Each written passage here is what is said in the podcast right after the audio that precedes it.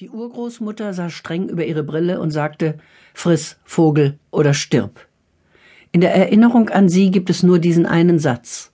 Diesen Satz und ein dickes sepiafarbenes Pappfoto, das sie als alte Frau zeigt, mit straffem weißem Haar und kleinen, harten Augen. Sie sah aus wie ein General, der Widerspruch nicht duldet. Nur drei ihrer acht Kinder blieben am Leben. Lina, Moritz und Albert, mein Großvater. Friss, Vogel oder stirb.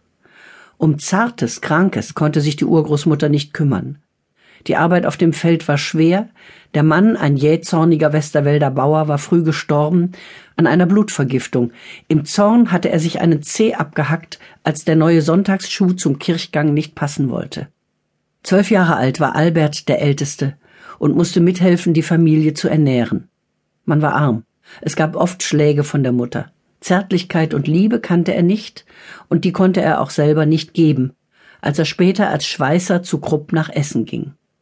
Er heiratete Gertrud, eine schmale, gottesfürchtige Frau, meine Großmutter, die heimlich Gedichte schrieb und die er schlug, wenn er dahinter kam. Sie schrieb mit zierlicher Schrift in ein Poesiealbum, und Albert grölte die Verse durch die dunkle kleine Wohnung, denn wenn er getrunken hatte, konnte er singen, die zarteste, zugleich die reinste Blüte, die lebenspendend aus dem Herzen schwillt, das ist die wahre, echte Herzensgüte, die alles um sich mit Behagen füllt, gleich einem Feuer, das an kalten Tagen belebend Wärme gibt und Funken sprüht, weiß Güte stets mit zartem Wort zu sagen, was wohltut, selbst dem wundesten Gemüt. Sechs Kinder wurden Albert und Gertrud geboren, sechs Kinder in dieser Enge und Armut. Eines starb mit ein paar Wochen, es war kränklich, wollte die Augen nicht recht öffnen. Hatte der Vater es im Schlaf erdrückt, versehentlich? Zur Beerdigung ging er nicht, und er war still und trank ein ganzes Jahr keinen Tropfen. Den ersten Rausch hatte er erst genau ein Jahr nach diesem Todestag. Und in der Nacht muss Paula gezeugt worden sein, meine Mutter. Großmutter Gertrud verwahrte bis zu ihrem Tod eine vergilbte Zeitungsseite aus dem Essener Kirchenblatt Nummer 44 1913 Das Kind in der Totenklage, eine Allerseelenbetrachtung. Wie stirbt es schön sich in der Kindheit Tagen, die Knospe welkt, bevor sie sich erschlossen. Es stockt das Herz, noch ehe es recht geschlagen, und nichts verliert es, das noch nichts genossen. Zum Himmel kehrt die reine Seele wieder, kein finstrer Tod macht sie beim Scheiden beben. Es beugt ein Engel sich zum Kinde nieder, und von den Lippen küsst er ihm das Leben. Behüt dich Gott, steht in blassblauer Tinte auf dem brüchig gelben Papier, in Gertruds schmaler Schrift. Im Kriegsjahr 1914 tat Albert ein Gelübde. Wenn er nicht in den Krieg müsse, werde er mit dem Saufen aufhören. Er musste nicht, Krupp brauchte Männer wie ihn zur Kanonenproduktion. Albert hielt sein Gelübde, er trank fünf Jahre lang nicht, sang aber auch nicht. Die Söhne von Albert und Gertrud kamen zu Krupp, die drei Mädchen, Sophie, Hedwig und Paula, lernten nähen. Paula nähte Wäsche, Sophie war Schneiderin bei feinen Herrschaften, Hedwig machte Hüte. Hedwig und Paula hingen stark aneinander, aber Hedwig starb sehr jung an der Schwindsucht. Sie war gerade verlobt mit einem Friseur, der nach ihrem Tod Paula nachstellte. Hedwig vererbte Paula ihre Zither, aber die warf sie weg, weil sie sie nicht spielen konnte und weil sie immer alle Erinnerungen wegwarf, ihr Leben lang. Paula warf die Briefe ihres ersten Geliebten weg, der im KZ starb. Sie warf die Briefe ihres Mannes weg, wie nach der Trennung den Ehering. Sie warf fast alles weg, was ihre Tochter ihr bastelte, schrieb, malte. Keine Erinnerungen. Nie ein Blick zurück. Vorwärts wird geritten, sagte sie mit zusammengebissenen Zähnen. Alles, was man nicht brauchte, wurde weggeworfen. Erinnerungen brauchte man nicht. Als die Tochter dreizehnjährig aus einem Ferienheim zurückkehrte, fand sie kein Spielzeug mehr. Ihre Kinderbücher, Fritz der Bär, Puppe Bärbel, nichts mehr da. Du bist zu alt dafür, und für Sperenzchen haben wir keinen Platz, sagte die Mutter. Ihre Tochter wurde eine, die alles hortete.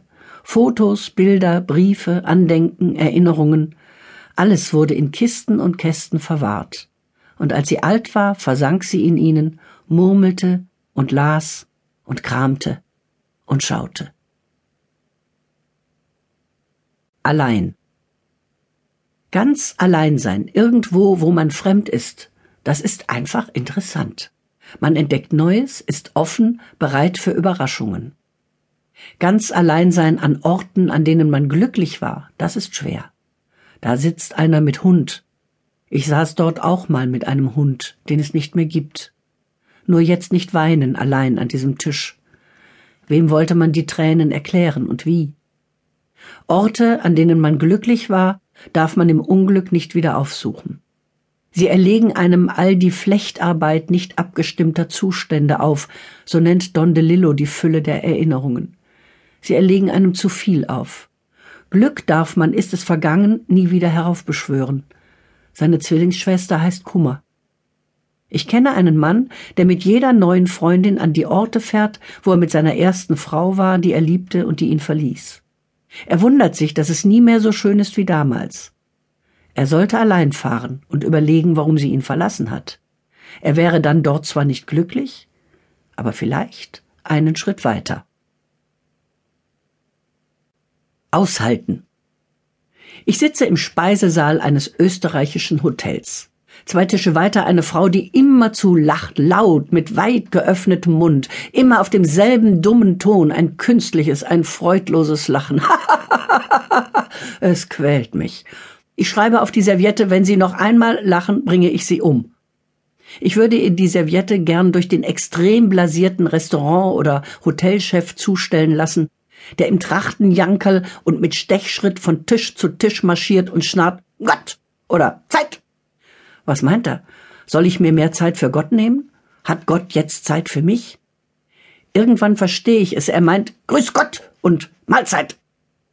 Auf der Speisekarte stehen Breinwurst, Bohnschlotengulasch, Gansal, Erdäpfelgnocchi, Sulzal mit Kernöl. Ich weiß nicht, was das ist und was davon ich essen könnte.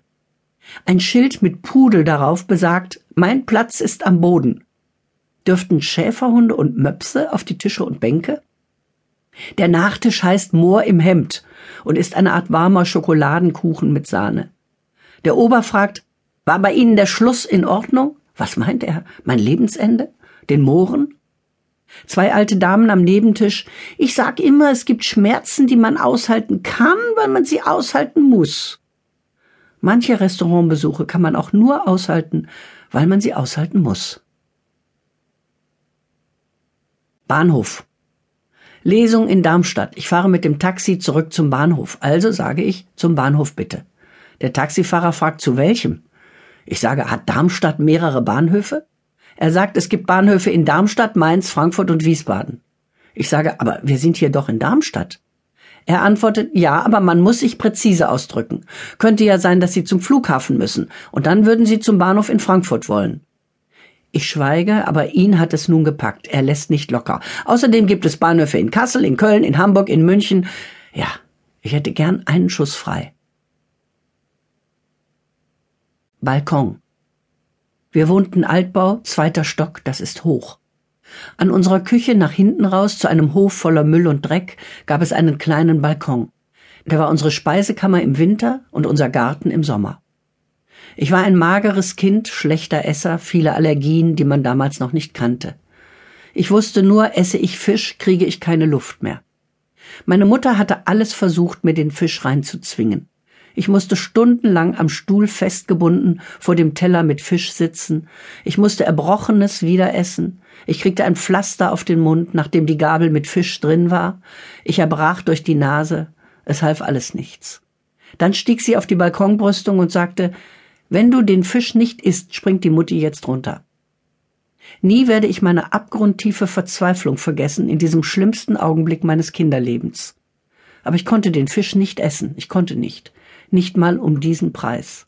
Sie sprang, aber nach innen, verhaute mich, und mit jedem Schlag wurde ich mehr zum Stein. Noch heute, wenn ich Fisch rieche oder Menschen Fisch essen sehe, muss ich weggehen, um nicht zu zerbrechen. Bankpost. Mehrmals täglich ruft die 80-jährige Mutter an. Ich war eben einkaufen. Heute ist es aber sehr heiß. Hast du gestern den Krimi gesehen? Bis die Tochter etwas entnervt sagt, Mama, bitte ruf doch nicht dauernd wegen jedem Kleinkram an. Ich sitz hier auch an meiner Arbeit und das bringt mich immer raus. Ruf nur an, wenn wirklich was los ist oder wenn wieder